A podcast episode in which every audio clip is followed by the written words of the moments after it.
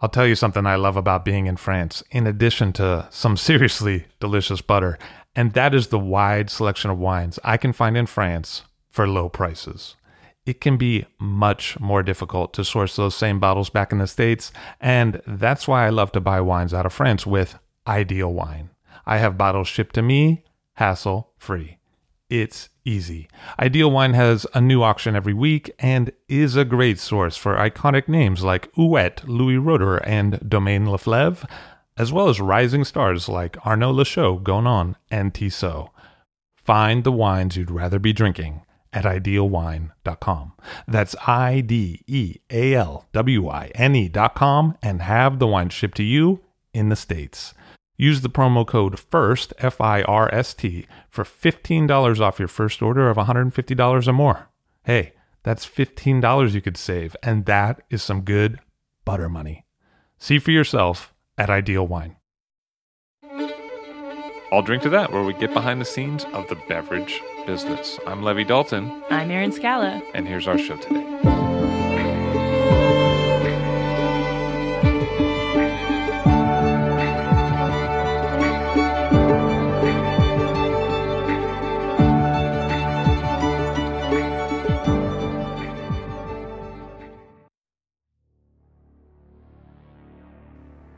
One of the most tactile and relevant places that we can look for clues to the past is the graves of our ancestors.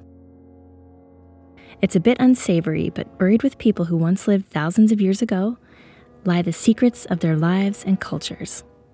For our purposes, there is a lot of ancient wine history that comes to us through tomb excavation. And those brave enough to search for these secrets have been able to shine a light on how wine influenced trade, politics, and even the quotidian existence of the everyday person. It's a pretty interesting thing. Some of the earliest pharaohs of Egypt were buried in ships, and sometimes fleets of ships.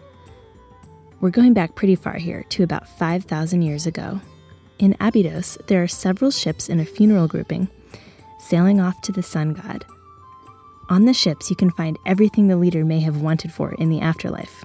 And I mean everything. If you had been his sommelier, you would have been sacrificed too, to accompany the guy and make sure that no sediment ever touched his lips in heaven. What? Yep, all the attendants were sacrificed as well. Imagine signing a contract like that today. What kind of wine was in these early pharaohs' graves? Jar upon jar of resinated wine that had been shipped in from abroad. Some of the jars were flavored with herbs and spices and fruits. Later leaders in Egypt would establish their own supply, and they would found their own domestic wine trade. What's neat about these jars is that not only can we determine what was in them by analyzing their residues, but we can determine where they came from by analyzing the clay used in the pots. Much as oak from different places is sought out today for different flavors, I'm sure drinkers in the ancient world could distinguish between different clay and resin influences. Think of how Terra Rosa soil impacts the flavor of wine grown in it, and then think of how an amphora made from Terra Rosa would influence the flavor of the beverage inside. So the first dynasty pharaohs were drinking resin wine, imported from abroad. But later dynasties had their own supply of Egyptian wine. Pharaoh Pepi, for instance, had five different kinds of clearly labeled wine in his tomb. He also had about five queens, too. Five kinds of wine, five queens. Coincidence? I'm not so sure. Maybe they each liked a different kind of wine. Fast forward a thousand years, and wine is still popular. In fact, King Tut's tomb had several amphoras of red and white wine. And here, he wouldn't even be old enough to drink. But it wasn't just Egyptian pharaohs who were using wine in graves. A little farther north in modern day France, vessels from closer to the Mediterranean have found their way into tombs there. The Vix crater is a famous bronze vessel found in a tomb of a young lady. It dates to around 2,500 years ago and it's over 5 feet tall. It's one of the largest craters in the known world. And sometimes wine wasn't used just for drinking. All too often, we forget wine's antiseptic power in previous centuries. Being unable to trust drinking water, many people got much of their daily water intake through alcoholic beverages. Fermentation is one of the earliest water treatments. And so it's natural that we'd find wine or other local alcoholic beverages almost everywhere in ancient ruins. But sometimes wine was used as more than a conduit of safe drinking water. Come with me for a moment to the tomb of King Philip, the father of Alexander the Great. Now, sure, he had plenty of wine drinking cups buried along with him, but wine had multiple purposes. When Alexander buried his father, he first set him ablaze in a giant funeral pyre. His charred bones were collected, and before they were placed in a gold box for all of eternity, they were washed in wine. What kind of wine was it? Red, white, orange? We don't know yet, some secrets remain to be unearthed.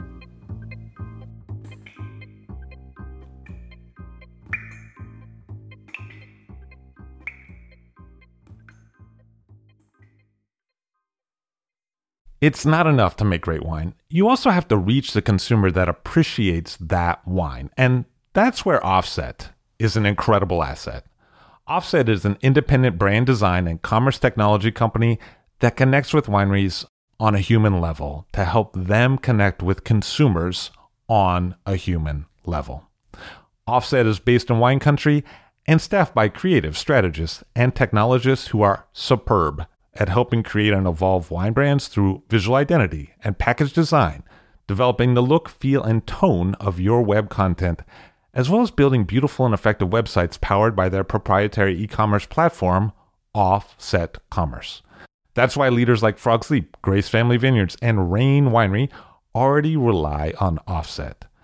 Reach out to the brilliant team at Offset at offsetpartners.com. That's O F F S E T partners with an S dot com. Offset is focused on the wine industry and can embrace the nuanced needs of your wine brand.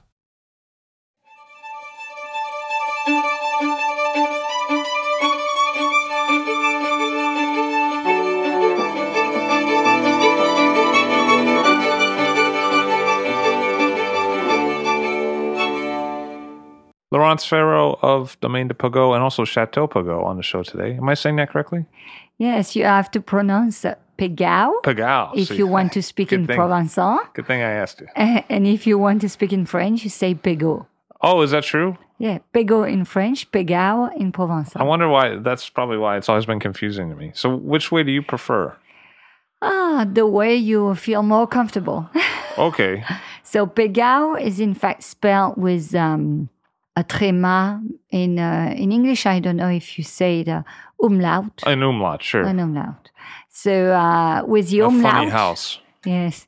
With the umlaut is uh, in fact the the Provençal spell, and the umlaut up to the U that we pronounce ou. Oh, okay. And uh, because French people and Parisian, especially Parisian, they uh, dissociated the letter as uh, German people. When we put the umlaut in German, they said uh, and not pego. So I decided uh, to uh, to take off the umlaut. Then the people they pronounce the way in Provençal as a U without the umlaut, they pronounce ou, or in French they said pego. But in fact, the umlaut was a right spell. But for the people, the uh, French people, they dissociate the letter.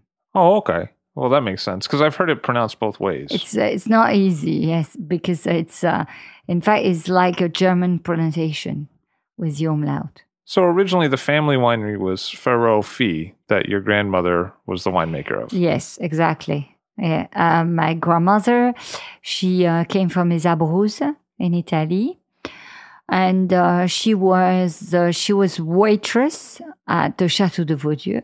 Uh, and she met uh, my grandfather, who was uh, pure French, and uh, he um, he was like farmer for growing vegetables, fruit, uh, not so much involved uh, in the vineyard. And both they worked for uh, Others family in Châteauneuf du Pape, And step by step, uh, when the people sometimes they passed away, they gave the right to my grandparents to take care about the vineyard, or they gave to them, or they sold to them because they had a priority, because they worked on the on the farm. And then my grandmother, she passed away with 22 hectares, which is uh, average 45 acres. But because she had four children, in France we have to share equally. And uh, my father had uh, five hectares in heritage. And your father is Paul. My father is Paul. It was uh, uh from, uh, in fact, he's a teenager. Uh, from teenager, he was um, he was really involved in the vineyard because he was the youngest of the family, and and the others they um, they work at different places. So he was uh, he liked to be winemaker and vine grower. So he really started and stay in that in that work. And my father worked for five hectares, but he worked also in a factory because it was not enough to live long time ago. And I'm I decided to create a company with my father just after my study, enology and viticulture and uh, in marketing school. I worked for a company in Paris. Then, after a year, I decided to be back to uh, the south of France in Châteauneuf-du-Pape and asked to my father to create our own company. So, my father had to leave his parents and uh, the family business to really create with me uh, something different. So, my parents, they had a house but in fact, we built the winery and the cellar next to my parents' house. Before my father, before I arrived, my father made the wine at his parents' house. Because those are a little far away. It was not very far. It was from the other side of the village. But I didn't like the, the way to work, in fact, with uh, my uncle and my aunt. So everybody worked at the same place. It's like a mini chef in one kitchen that sometimes doesn't work. And I was uh, the youngest to uh, arrive in the family. So mostly of the bad work was from they were they were from me. So I just decided to move away with my dad, and also to create a name to not having the same name as the others, like Feraud, is why we call it Pégao. Because I study marketing, I always knew it, it the, the name has to be uh, short, easy to pronounce. And for me, it was important a name with a link with the wine or with the pop, Provençal. And the Pégao is uh, the wine uh, pitcher, pichet. And uh, this pichet was used during the 14th century, during the pop period. And uh, I think it was very um, easy for the people to really remember that short name. Because the popes were in Avignon for a period of time. The pope, they arrived in Avignon in the 14th century, and after they built the summer house in Châteauneuf-du-Pape. And if you go on top of the hill where the chateau in Châteauneuf-du-Pape is built, you can see easily Avignon. So they control, in fact, the navigation on the Rhone and for eventually uh, attacked. So the, the pop, they were very uh, power in this area. And uh, we had three or I don't remember how many pops in Châteauneuf-du-Pape. But the summer house was uh, in fact built first to be in front of Avignon, but in also to uh, to plant vines, to produce wine, and to say the mess. And one of the things that's interesting about your state is you have parcels all through different parts of Chateauneuf-du-Pape, Maupertuis, Bosquet, Solitude, mm-hmm. Croix. What are those different parcels like? What should I know about them?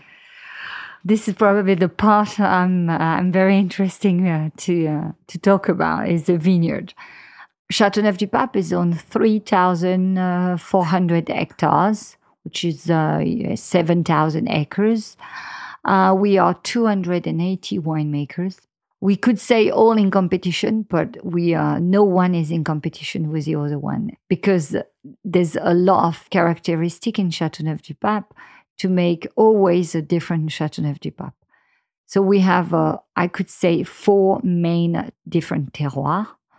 Uh, one of the part of the east of Châteauneuf-du-Pape is in fact uh, La Crau, which is the most famous for the sandy soil and is uh, is a part of Châteauneuf-du-Pape, but depends of another village called Courthézon. Then after there's a very um, stony soil, as typical you can see on the photo everywhere, which is Bédarrides, the next village, and it's stone. And more we work, more we have stone. Then uh, clay soil, mostly in the middle of Châteauneuf-du-Pape, as you say, Les Bosquets or um, north of Châteauneuf-du-Pape, Orange, part of Orange. And there's also very calc uh, area, which is west of Châteauneuf-du-Pape. And if we grow uh, in Châteauneuf-du-Pape, we have uh, the rights to plant 13 different type of grapes. So the 13 varietal planted in different soil gives a different style of wine. But if I want to talk only about Grenache, the Grenache, which is the main uh, varietal in Châteauneuf, uh, the Grenache in the sandy soil, as we have at Pégau, it's very uh, mineral, a great lens with um, the, um, most of the style of Pinot, nice acidity, and a good nerve. Um, the Grenache grows uh, into the stone it's more powerful, uh, rich, as a high alcohol content because the stone, of course, they keep the heat from the from the day and they restitute by night that heat, so the berries are riper. And berries riper with so they have a high sugar content, and of course the wine uh, will be uh, higher in alcohol.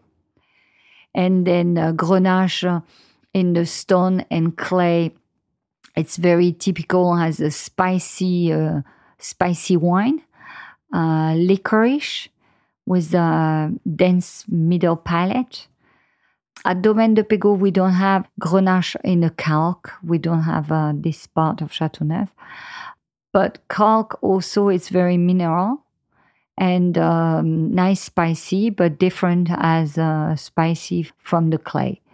So all the different terroirs mixed, in fact, with a different type of grapes. Uh, this is very interesting. And then, of course, no one winemaker can make the same wine because they don't pick the grapes in the same time. Sometimes they have a vineyard co-planted or they have just a field for one type of grapes and they blend before the process or after the process. Mostly of them they destamp now, which is in fact they take off the stamp which we don't do at Domaine de Pégau. We work the traditional way, full cluster. And after the process, it depends also at Domaine de Pégau, we do uh, between uh, 10 to 12 days because with a full cluster, we don't want any green uh, taste from the stem. Then it's a short process. Uh, we just pump over every day or twice a day, very gentle and uh, then we press after 10 12 days. For the others winemaker they could make some longer longer process for one month. And after the aging also there's no regulation for the aging. We can uh, at domaine pégau we use only large older cask 5000 liters 6000 liters.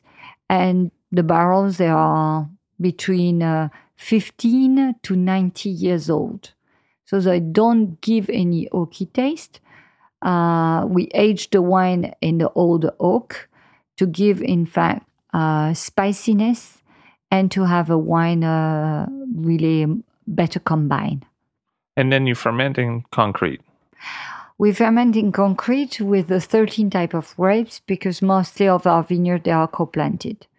But we have 80% Grenache, 6% Syrah, 4% Mourvèdre, and 10% of the different varietal, we cannot really uh, say a percentage. Sometimes it's one or two uh, plant in two hectares, but each time we replace every year, we replace few plant. They are dead during the winter or something happened. So we replace by uh, the mixed also varietal. We I really want to keep that tradition because uh, the name of my top cuvée da Capo became in fact from the idea to continue to respect the tradition with the 13 type of grapes. And you use the press wine. Yes, there's a free range juice and the press. Yes, because the selection uh, in Châteauneuf-du-Pape, the regulation is one of the strict regulation in France.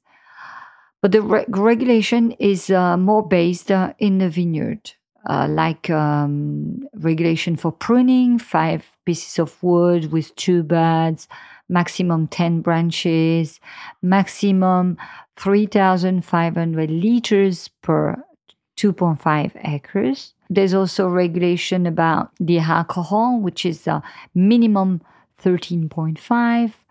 So there's a regulation mostly in the vineyard we have to respect to produce concentrate wine and a typical Chateauneuf du Pape. Um, so, but in terms of using the press wine, how does that how does that play in? Uh, in fact, yes. Uh, also, the regulation is in fact we pick the grapes by hand. We are not allowed for for a machine, so we pick by hand. And each picker they have a bucket and they bring the bucket to the tractor, where in fact we uh, we spread the bucket on the top, uh, and we can see and make a selection of the bunch. So we uh, declassified between 5% to 20% of the bunch they are not in, good enough to go into the Chateauneuf du Pape. But this selection is very um, subjective. Depends the winemaker if the, they really want a concentrate wine, so they will be stricter about the, the selection.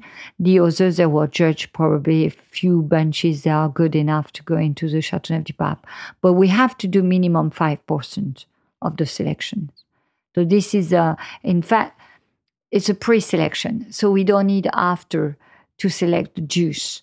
So it's why the free range juice and the juice from the press are blend. When you make the difference between the Cuvée Reserve and the Cuvée Laurence, it's actually a matter of élevage in terms of length of time and mm. wood. It's not different parcels. No, it's not different bosses. The Cuvée Laurence, in fact, became from the beginning because during the um, late 80s and early 90s, my father sold uh, mostly of the wine in bulk. And when we started uh, to have Domaine de Pégau in 1987, we didn't sell enough the wine bottled. So we had to sell mostly in bulk to get the money and to pay back the building we have done, the winery and everything. So what we did, we couldn't in fact bottling 5,000 bars in once. So all the time we bottled uh, 2000 and uh, again 2000. So depending in fact the vintage or how fast the first bottling was sold. And then we redone again a new bottling. So that means for the Cuvée Réservé, we had three different bottling.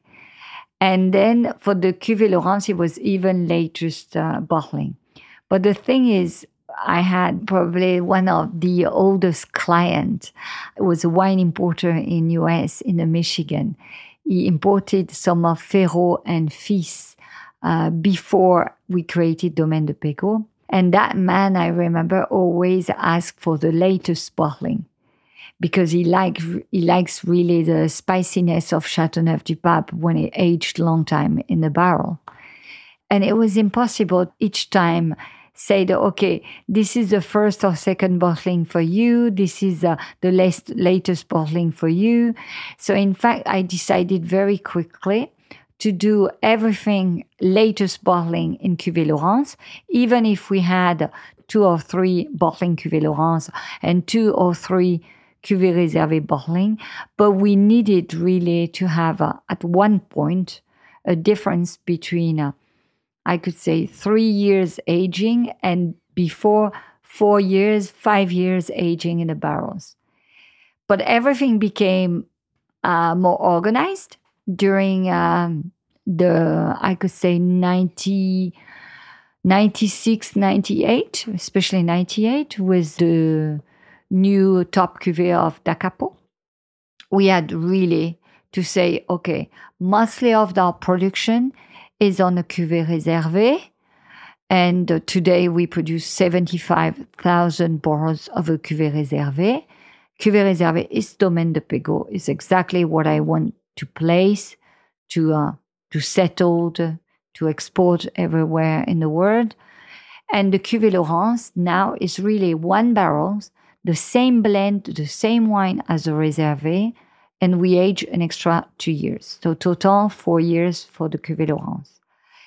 But this is, uh, in fact, organized, that organized uh, step by step during, in fact, our life and our experience. What was the thought process into making Da Capo Cuvée, which was, as you said, the first release in 98? Uh, the Cuvée da Capo is a big story. The Cuvée da Capo, the first Cuvée da Capo was in 1998. But I remember in 1997, 1995, I was uh, in um, in Amsterdam. I travel and try to sell the wine uh, better and better.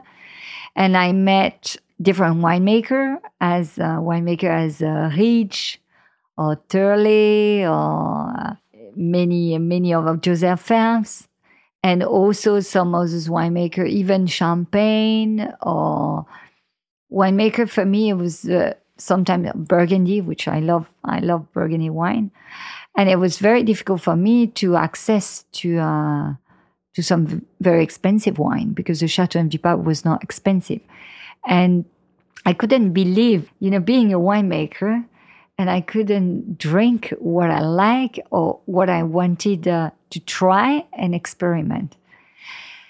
And in the meantime, there were many people in Châteauneuf-du-Pape. They exported to uh, to US. I also exported to US.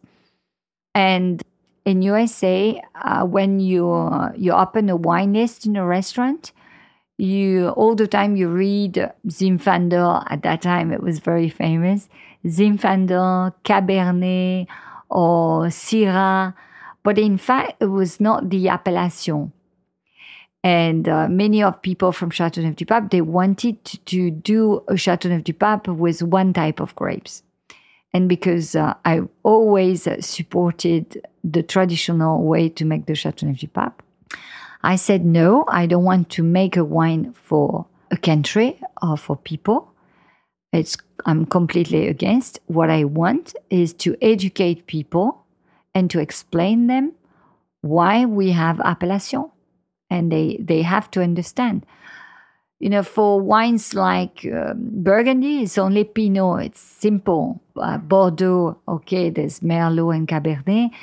But for bordeaux it was easier to export because it was cabernet.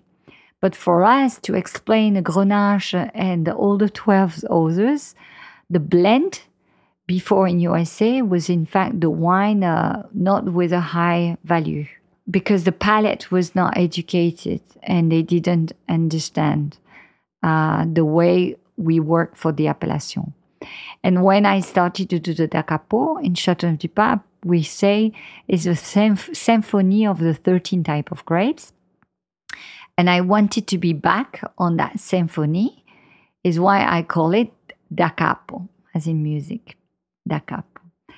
And we always said the Grenache is a piano, the Syrah violin, and each type of grapes has its own instrument. You can read that somewhere. It's explained uh, in Châteauneuf-du-Pape. And I call it, I, I wanted to call it opera, but I think it was too simple. But da capo was uh, more, I think, a strong, a strong word.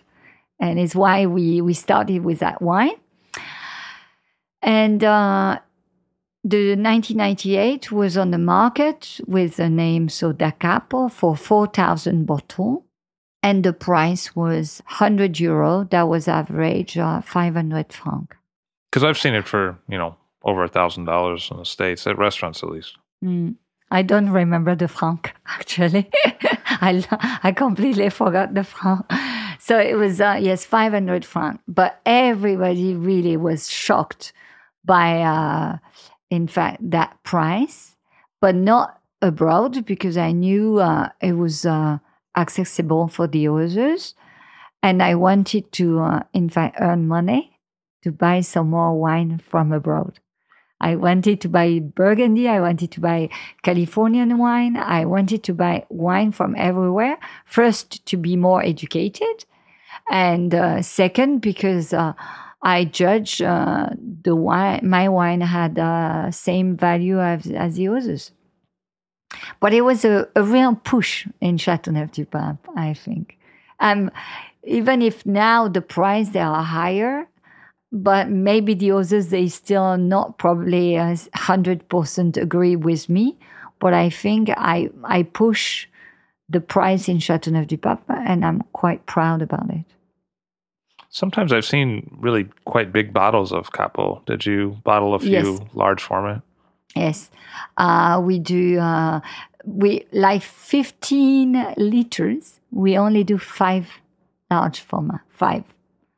Uh, we have uh, 12, 9, 6, 3, Magnum, and bottle.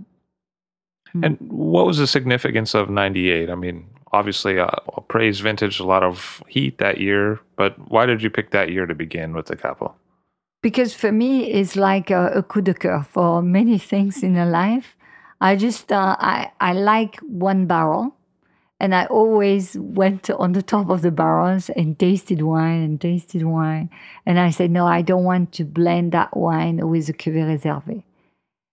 If I really didn't insist, my father would uh, blend the wine with a cuvée, these barrels with a cuvée réservé, but I wanted to keep it apart, and I did it. So I've had the Capo 2003 a few times, and I've had the Reserve 2003, and, and they're pretty different, I think, in terms of taste. Yeah, how would you different vintage, mm, and but the same way to do it. But how would you describe the the differences in where the Capo is sourced and what it tastes like?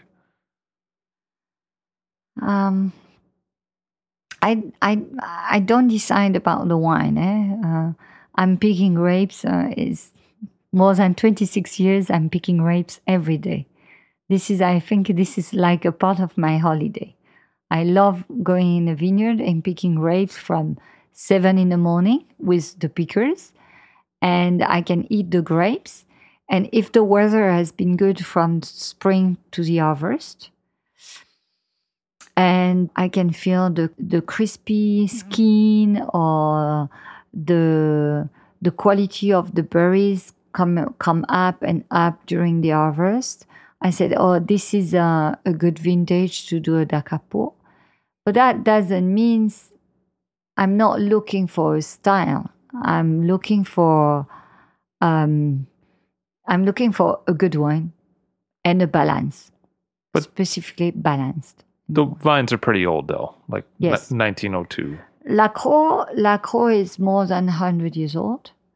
Is a one with uh, sandy soil, so very elegant, and is 70% of the Da The Da people they could uh, people they never tasted the Da they could say could say, oh, the Da Capo is a very strong and power wine. It's not, because 70% mixed type of grapes from sandy soil. It's very elegant.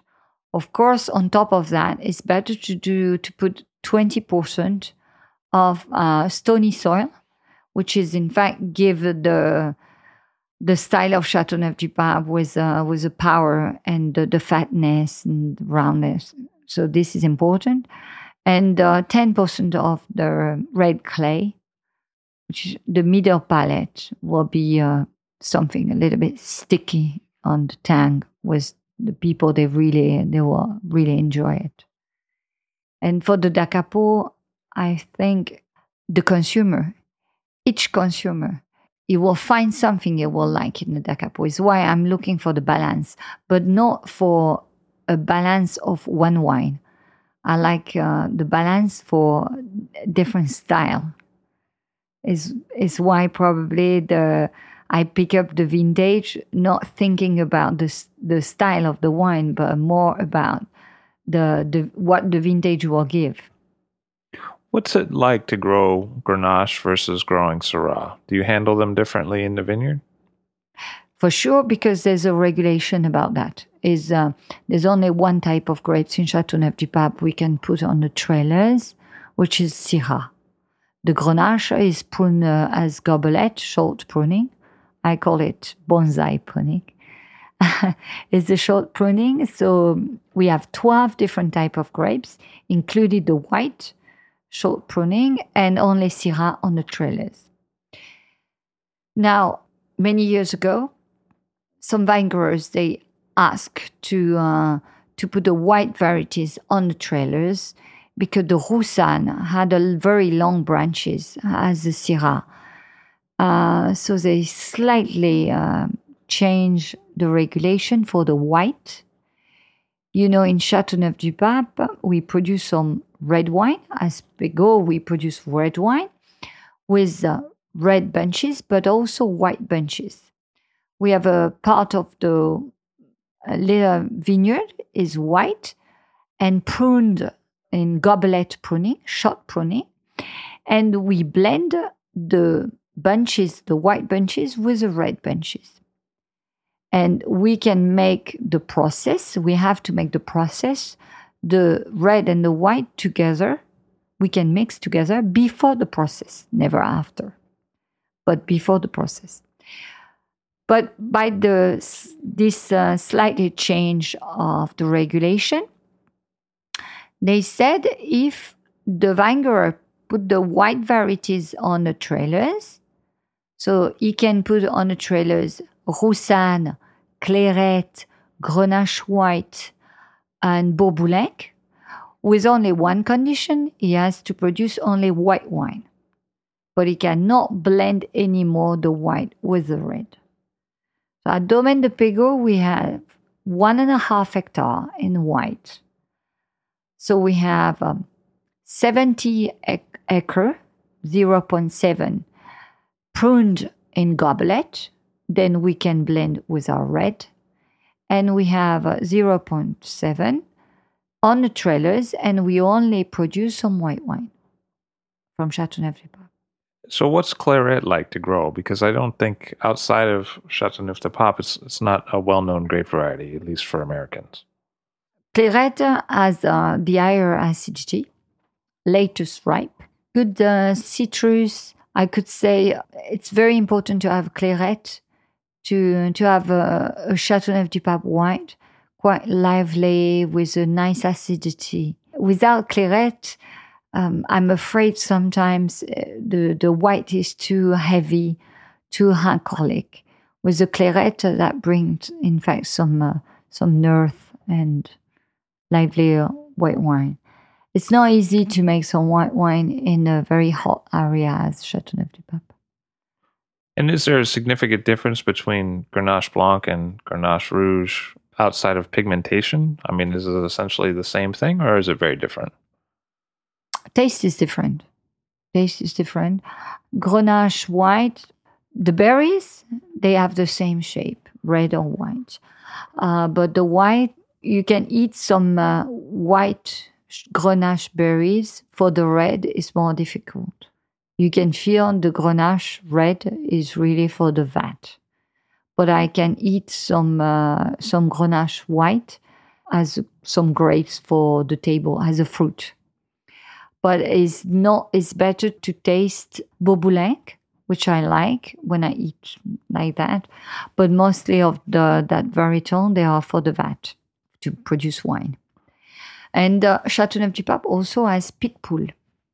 We don't have Picpoul. We have Picpoul blend in a red uh, field, but we don't have a vineyard Picpoul.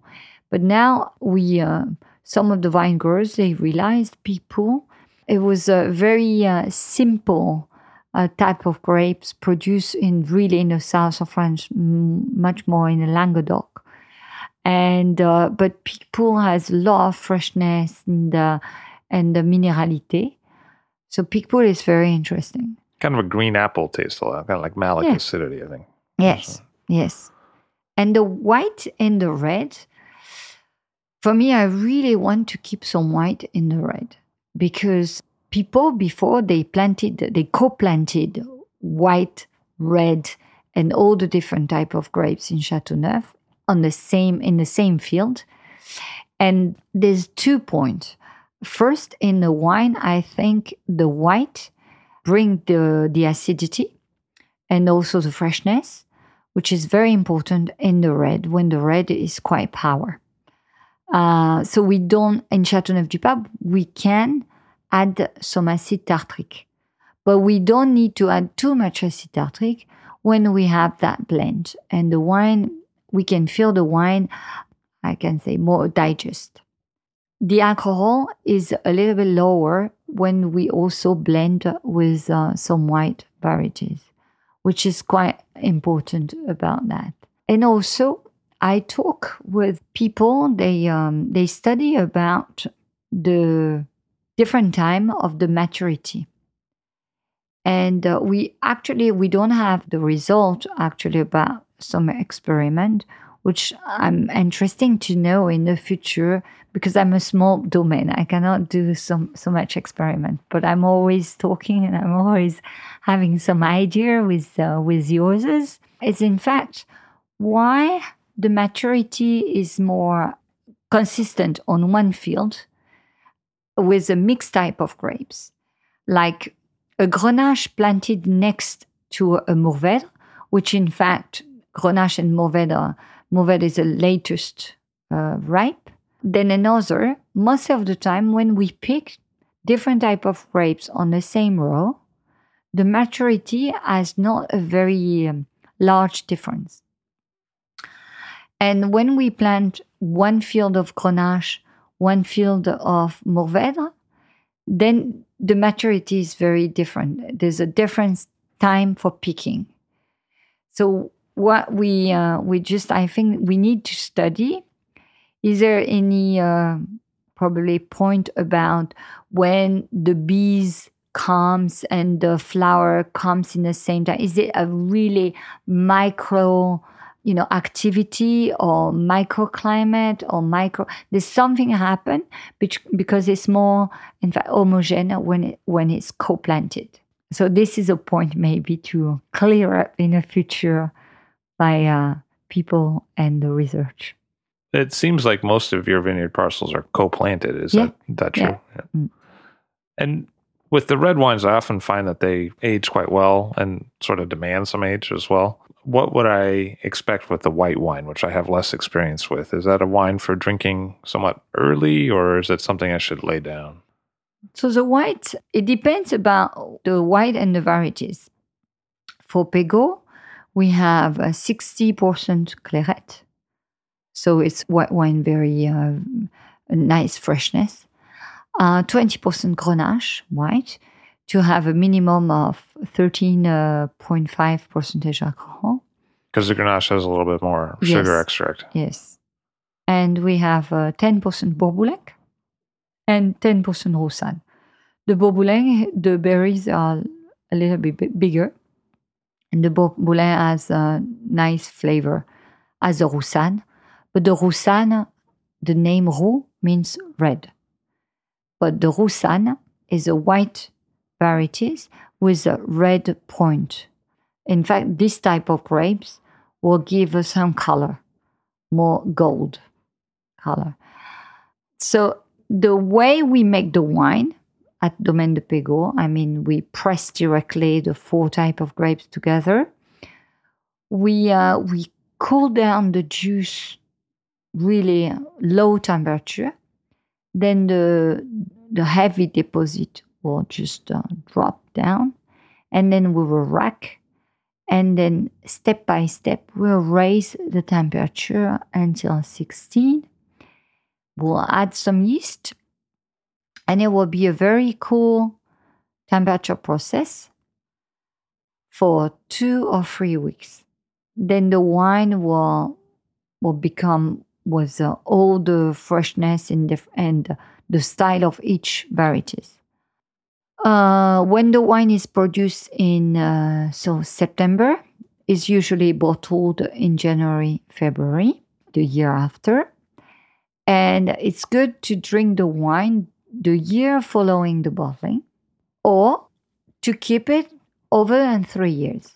The years between, uh, you know, the first years to the fourth years, this is not a good time to drink the Chateauneuf du Pape white. So, in a way, it's sort of forbidden by law to make a really crisp, lean Chateauneuf du Pape of white of low alcohol because there's a minimum alcohol There's level. a minimum, yeah. so, even if you wanted to make something that tasted like Sancerre, you really you wouldn't be allowed to call it Chateauneuf du Pape. You'd have to declassify it. Nobody really liked to declassify Chateauneuf du Pape because uh, uh, to declassify with low alcohol, we we cannot have uh, you know the name Chateauneuf du Pape on the label. We can even not use uh, the typical bottles printed with a key Sure, with the keys. and, uh, and a hat pop. So the tiers, so I, it's difficult to, uh, and also we have uh, taxes on the vineyard. Uh, That stay the same no matter what you bottle from yeah. it. because it's included in the appellation. So I, I don't see uh, probably the point to really declassify it. But you do make some Vin de Table and Vin de Pays reds, Plan Pegau, which is a wine I like a lot. Blanc Pegau or Pink Pegau now? Yeah, I haven't had the pink one. What's it like to make a rosé? Yeah, this is from the Chateau Pegau.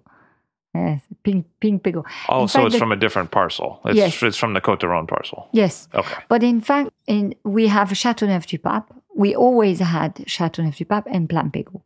Plan Pegau is a table wine, and now we call it Vin de France.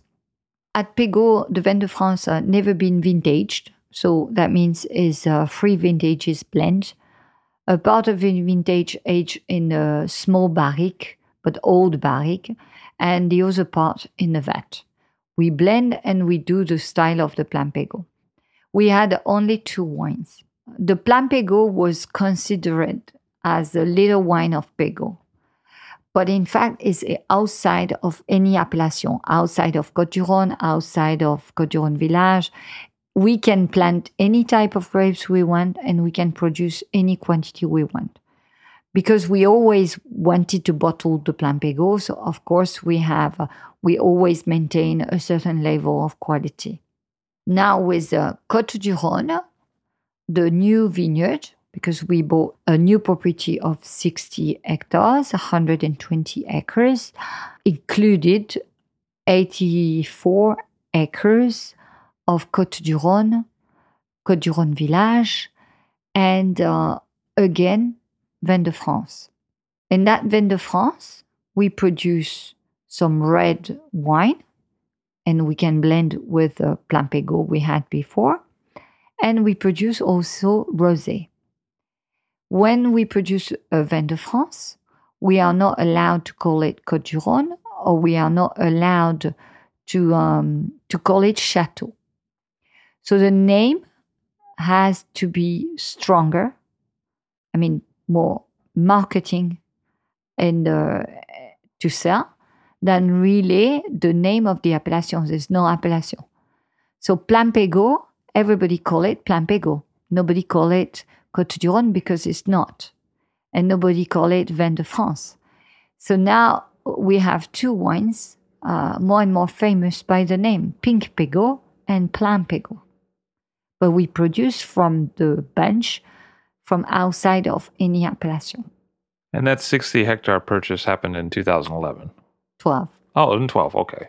The 12 uh, red uh, 2012 is our first vintage. And so, what's it been like working in different zones? Because you also do some négoce work in places like Séguret and things. How are the the surrounding zones a little different than Chateauneuf? It's uh, it's difficult. Um, from Domaine de Domaine de Pegau always was Domaine de Pegau, and I always really keep it apart. In 2001, uh, many of my uh, wine importer they asked me to find for them a new producer or new wine because they couldn't travel or they were quite interested with my taste or what I blended. So I decided to uh, create my company and to say, okay, I'm not a negociant because I don't buy any wine. I have no storage, but I'm going to see different winemaker. I blend, and after they bottled under my label. Selection Laurence Feraud. Oh, yes. So it's not a wine I buy and after I blend with someone else. Is mostly of the time is uh, in fact only one wine producer I selected, and inside is winery or cellar. We can do some blend to uh, to export. And then there's also the Feraud Brunel. Feraud Brunel that was just before. In fact, Feraud Brunel was in 1999. We created the company. That was the same. In fact, Feraud Brunel, we are six in Feraud Brunel. So we didn't look really to make some money or uh, we were in fact six people to uh, share the work and to have our own section for working. Feraud Brunel was in fact the start of a wine selection especially made by Philippe Cambie, who is a famous enologist. So Philippe Cambie is also a part of the company, André Brunel and I, and the other partner. But André Brunel and I, we had uh, many importers and we wanted to supply them with uh, Gigondas or with other wine. The thing is, uh, sometimes uh, Brunel is really good as a really power wine, powerful with the style of Brunel and I is a real blend of our style, what we like and what Philippe also, uh, the enologist, like. The Selection Laurence Feraud is different, is more elegant and spicy, but we have uh, two two market, two different market for that and uh, and it's still working very well, both. So there's no competition between uh, the two different uh, different names. What degree of the domain Pegau or Pegau wines are exported? How much is exported? Ninety-five percent. That seems rather high for a French producer. Yes, yes, ninety-five percent to uh, forty countries, eighty wine importers. In US, I have three wine importers in US. Because you've mm. had a long relationship with Dan Kravitz at Handpick Selections. Yes, but before, as I talk about the, the Michigan, uh, before Pegau was created, J.C. Mattes, he was um, a professor of the University of Michigan, and his hobby was to import some wine for France.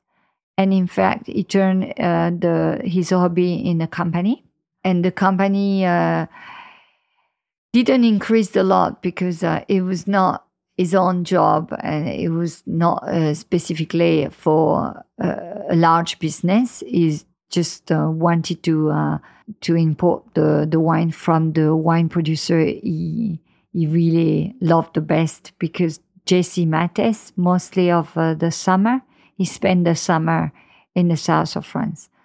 So I could say 30 years ago, much before Pegau, 30 years ago, that man really mostly lived uh, in the south of France.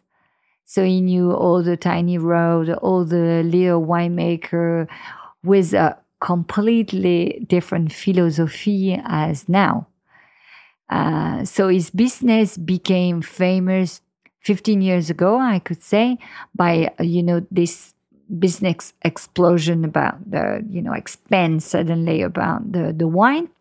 Uh, but Dan Kravitz, I met Dan in uh, 1987, just uh, when I started to, to create Pegau. And Dan was really, Dan, Dan Kravitz was really for, for business. And the bus- business really increased. And uh, now it's, it's, a big company. Then also I had um, uh, Martine's Wines, which in fact the company has uh, recently sold, and uh, Greg Castle. Now we, with some partners, took the, the company back to Martin. So with Martins, but I always, I never gave any, um, I could say, exclusivity. But I, I always wanted the three importers, they respect the states where they worked. And uh, so Martina had, and Greg now, same. Uh, Martin's wine is uh, and California and Nevada for Pegau. Feraud Brunel for mostly of the states.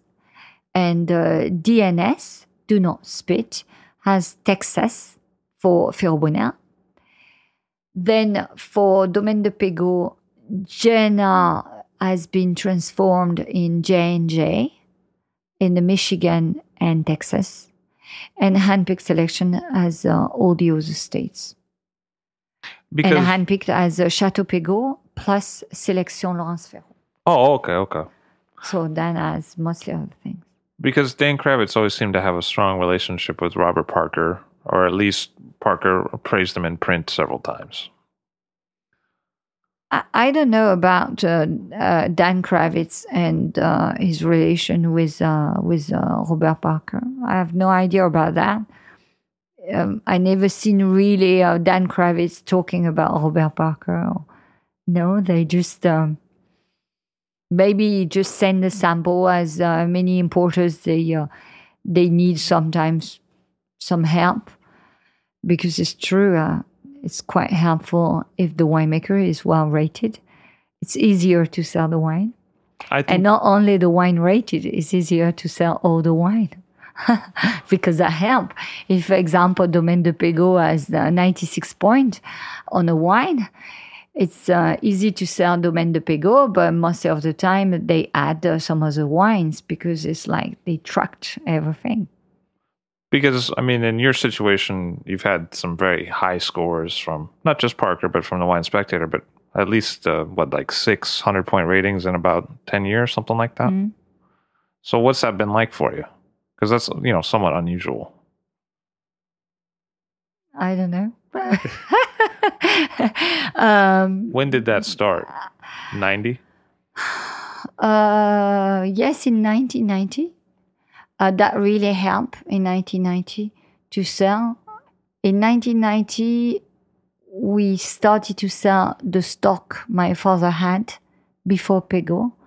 We sold in 1992 all the vintage 1990, and that really helped to pay back the investment we have done.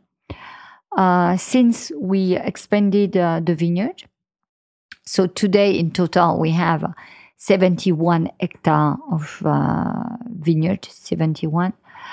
So that really helped to, uh, of course, to become famous. But we um, we didn't. I when I say I don't know, that means uh, I didn't really think about uh, having a wine rated. I always uh, produce the wine I like, the wine I will be able to drink, and um, without really um, try to copy someone else, just to have uh, uh, my own signature.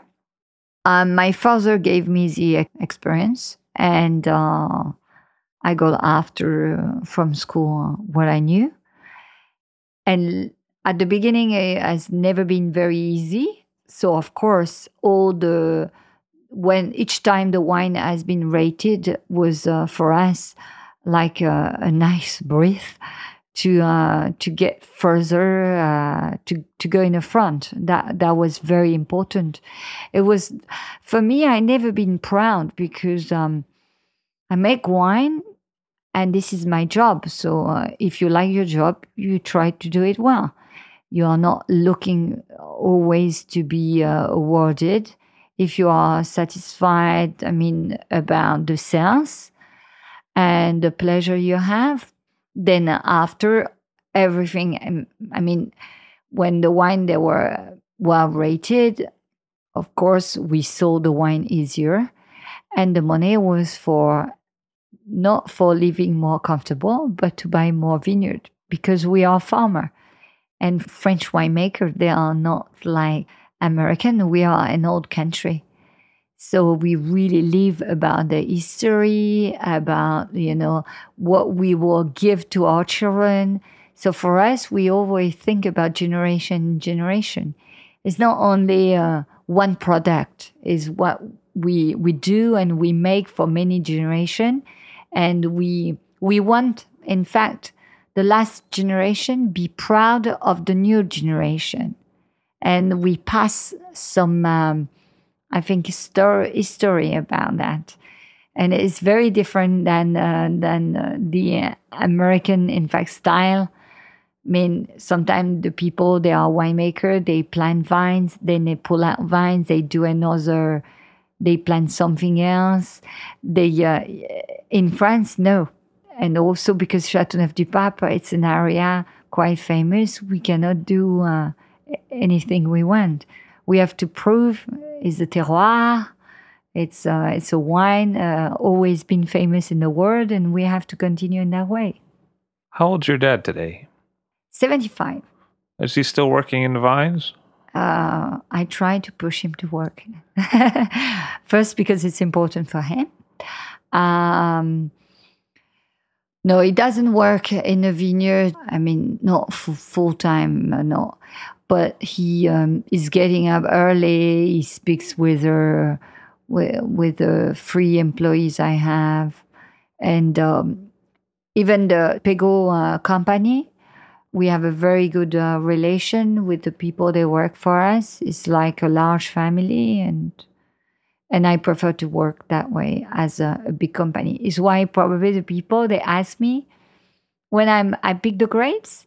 Most of the time, the people next to me they said, "Oh, you know what? The vineyard. Are you working here for a long time?"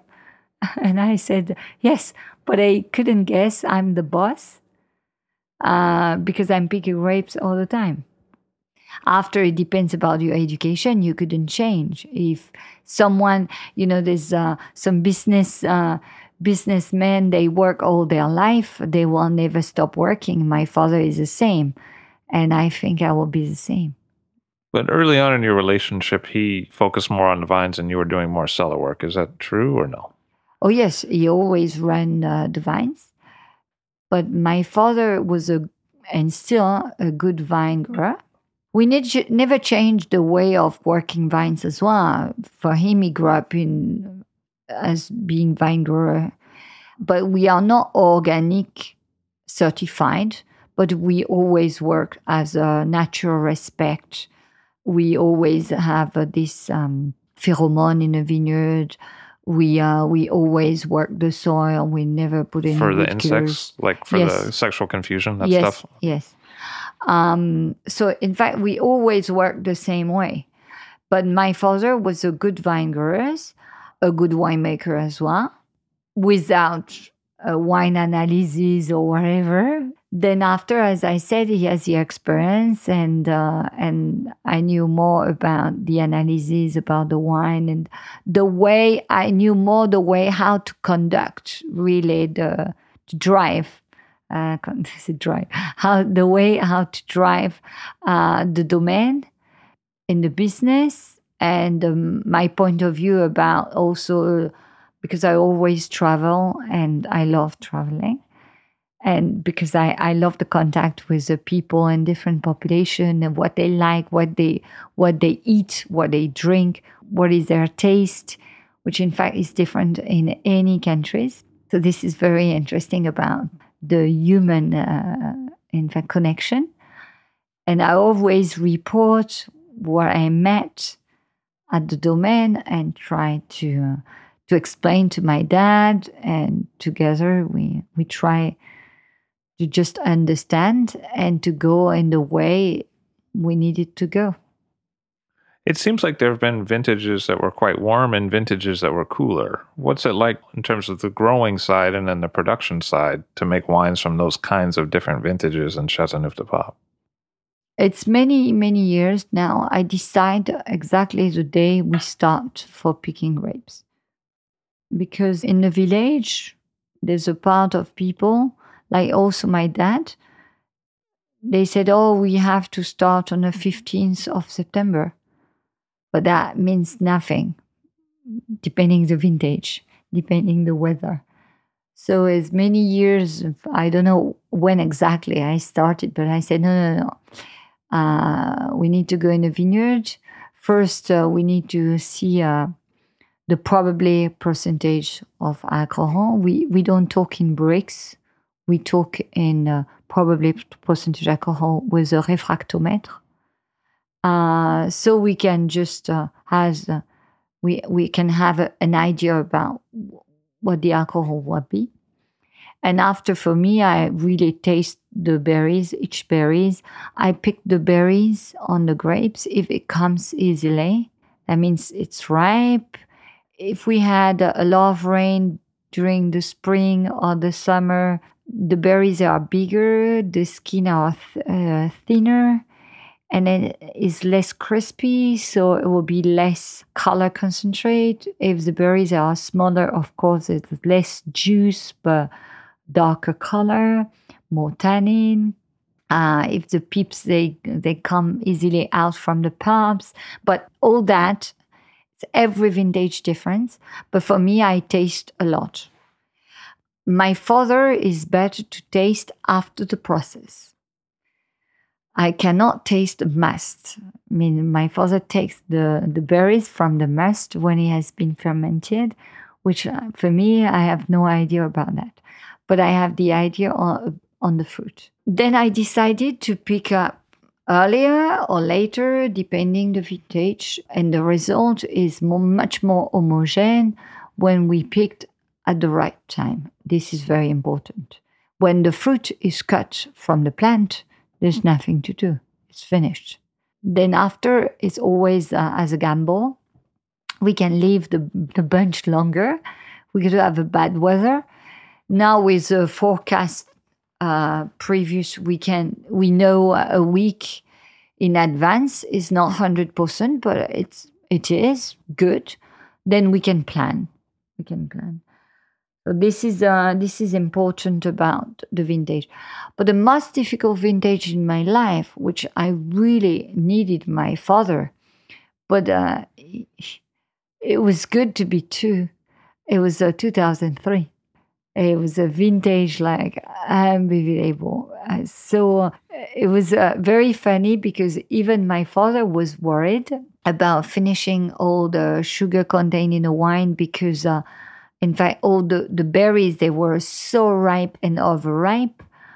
Uh, the alcohol was over than 16 percentage alcohol and we needed to uh, to finish the three four gram of sugar left, which was not easy and that took quite a long time. The process they were not finished in December. Few that they were finished before December. Then after in spring the, the year after, it was uh, very very difficult. And for my father, he said, "No, no, no. We have to uh, really fill up the vat, closed, no air, nothing, no oxygen, and forget it. Leave it quiet and quiet." And the natural will do what it is.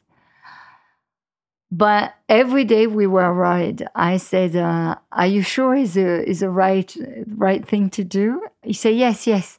And the day after, he asked me, "Are you sure I'm doing well, or do you think we can do something else?" So both we were not sure. So this is, but it's good to be two, and two. I can say two with a, a strong temper because uh, he believe about what I said or I believe about what he said. Sometimes we can argue, of course, and we argue quite a lot, but it's because uh, with a strong temper, it's not only one who decide. We uh, we always uh, switch or decide, and we always go in the front. So this is uh, this is a big difference between uh, probably the people they are on their own to take a decision you, you really have to be strong. For us, we don't have any enologist. So we work, just uh, him and I. And no Pegau in 2002, the year before. I, I did a Pegau in 2002, but I didn't put Cuvée Réservé on the neck label. And recently, I organized a vertical tasting. But 2002 missed. I had no one bottle left and no 1991. No that was a somewhat difficult year for you to sell, right? Didn't that stick around the cellar for a bit? 1987, I sold it in England to a Nethergate. was a very uh, old wine importer. 2002, um, Dan Kravitz took quite a lot. And 1991, I don't remember. Maybe we sold a part in bulk. That could happen as well. But 2002, it was um, was not a big deal to sell 2002 because we we produced 50% less, and the price was 50% less. In fact, that was uh, yes. But uh, to have a good vintage, we need to have a bad vintage. Or after is really boring to have only good vintage, and the people they don't know what to buy. So it's better the up and down. And on the marketing for me, on the market, uh, like uh, 2008, I decreased the price. 2009, I increased. 2010, even more. 2011, I decreased, and etc. I know what it will be also for the next vintage. And uh, it's very interesting because there's um, a distribution for expensive vintage, top vintage for probably collectioner, private customers, and uh, really, uh, I could say, uh, really knowledge consumers. And for the vintage, they have uh, good quality, and the price is much lower. It's very accessible for the um, restaurant. And for the market, I'm very happy because many restaurants they uh, get into their uh, wine list Pegau, thanks to the vintage, easy approachable by the quality and the price. So in fact, I gain uh, more client in a way. I was sort of taken aback recently by the consistency across the vintages and the way that I felt like 2009 was very similar to 98, maybe a half degree more alcohol, but stylistically it seems almost the same, just younger. How did you feel about it, and how was the difference between nine and ten? Uh, nine for me is very um, rustic, traditional. In US, is always uh, the when they they are on a chatting on the internet about uh, the Brett, the 2009 as uh, sometimes is a little bit like uh, stable. And uh, they are very um, sen- sensitive to the stable smell. Like a horse stable. Yeah. Not stable like it's no calm. horse stable yeah. yeah. but that was a that was a characteristic of the 98 too. There yeah, was like a leathery this is, uh, yes this is uh, Châteauneuf du Pape style. But after this people they like or they don't like. So 2009 for me was not too far than 1999 as well. Similar uh, smell, which people, some people, they love it. Like they are crazy about that. And the others, they hate. So it's very uh, divided in two style of the consumer. 2010, it's pure, concentrate, clean. 2010, of course, suit mostly of the consumer and that is more licorice, uh, nice concentrate fruit. Um, it's it's a it's a great vintage. I like both, with depending the food. Depending the food. What's next for Pegau? What's going to happen in the future? I have no idea yet. 2012, it's fantastic. It's as good as 2010, but no Da Capo. I think I just uh, need a break for the Da Capo. So 2010 was uh, fantastic for the Da Capo. I need a break for 2012.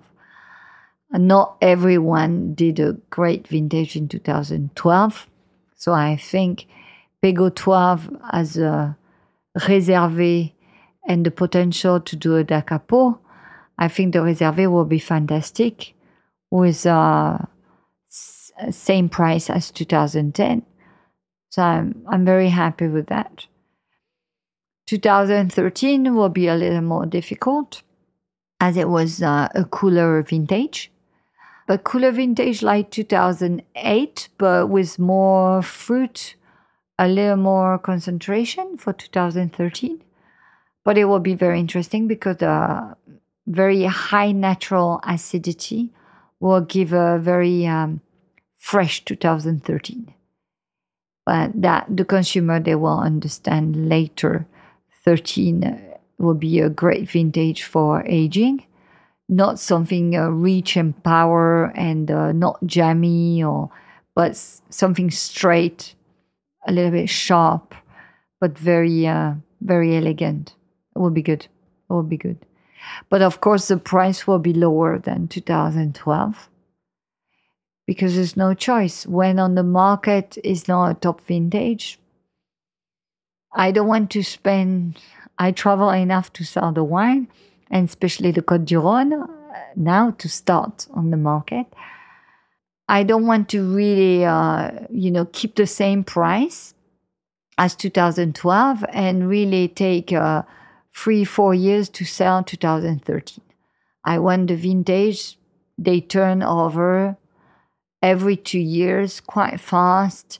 And there's always a new vintage coming in the market. The people they are curious or they want to be uh, educated, they will pick up a 2013, they will pick up a 2012.